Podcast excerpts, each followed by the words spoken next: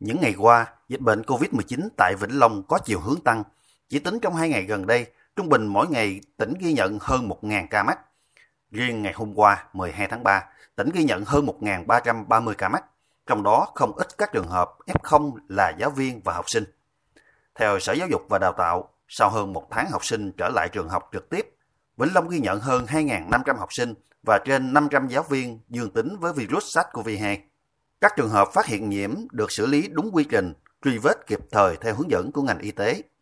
Các trường học đã chủ động linh hoạt các hình thức dạy học, vừa đảm bảo bổ sung kiến thức cốt lõi theo chương trình môn học. Do F0 tăng nhanh, các cơ sở giáo dục ở địa phương cũng gặp nhiều khó khăn về kit test xét nghiệm. Nhiều giáo viên là F0 nghỉ ở nhà, các trường cũng đang gặp nhiều khó khăn để tìm giáo viên dạy thay thế. Nhiều trường học tại tỉnh Vĩnh Long hiện đang chuẩn bị phương án dạy trực tuyến khi dịch bệnh tăng cao hơn. Bà Trương Thanh Nhuận, Giám đốc Sở Giáo dục và Đào tạo cho biết. Phương án để mà dạy học trực tiếp tương ứng với cấp độ dịch. Như vậy thì đề nghị lãnh đạo Ủy ban nhân dân các huyện, thị xã, thành phố khi mà chúng ta xác định được cái cấp độ dịch trên địa bàn của xã, phường đó thì chúng ta cũng phải xác định được đó các cái hoạt động giáo dục để mà tổ chức cho học sinh học trực tiếp hay là học trực tuyến và phải có cái sự phối hợp chặt chẽ giữa sở ngành và địa phương để chúng ta thống nhất trong cái chỉ đạo và có như thế thì chúng ta mới tập trung được cái nguồn lực cũng như là đảm bảo được cái việc mà tổ chức học trực tiếp cho học sinh.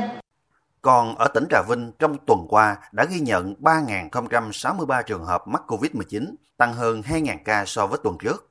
Trong đó có 124 trường hợp là học sinh và 253 trẻ em dưới 12 tuổi. Dù số ca mắc trên địa bàn tỉnh Trà Vinh tăng cao, nhưng chủ yếu triệu chứng nhẹ và không triệu chứng, số ca chuyển nặng và tử vong giảm. Bên cạnh nghiêm túc thực hiện đồng bộ các giải pháp phòng chống dịch bệnh COVID-19 do Bộ Y tế và Bộ Giáo dục Đào tạo ban hành, Trà Vinh quyết tâm hoàn thành việc tiêm vaccine mũi 3 cho người dân trong tháng 3 này và sẵn sàng nhân lực và cơ sở vật chất để tiêm cho trẻ dưới 12 tuổi khi nhận được lô vaccine phân bổ từ Bộ Y tế. Ông Kiên Sóc Kha, Giám đốc Sở Y tế Trà Vinh cho biết.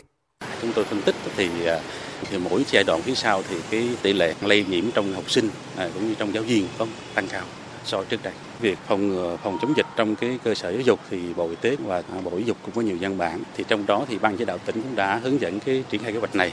Đặc biệt là tỉnh cũng đã có chuẩn bị mọi cái điều kiện một cái phương án tốt nhất để tiêm cho các cháu từ 5 đến 1 tuổi trong cái đợt trước khi dính tại nhận vaccine.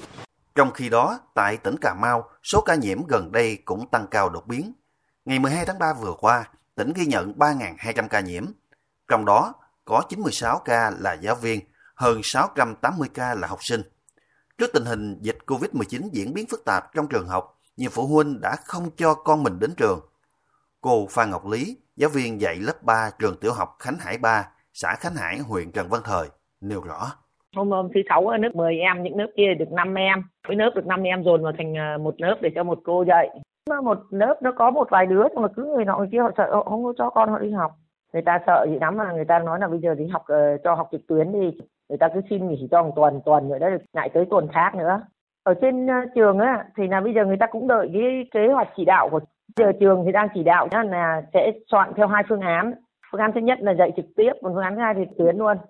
Trước đó, Sở Giáo dục và Đào tạo tỉnh Cà Mau cũng đã có kiến nghị cho trở lại dạy học trực tuyến. Tuy nhiên, hiện tỉnh Cà Mau vẫn tổ chức cho học sinh học trên lớp.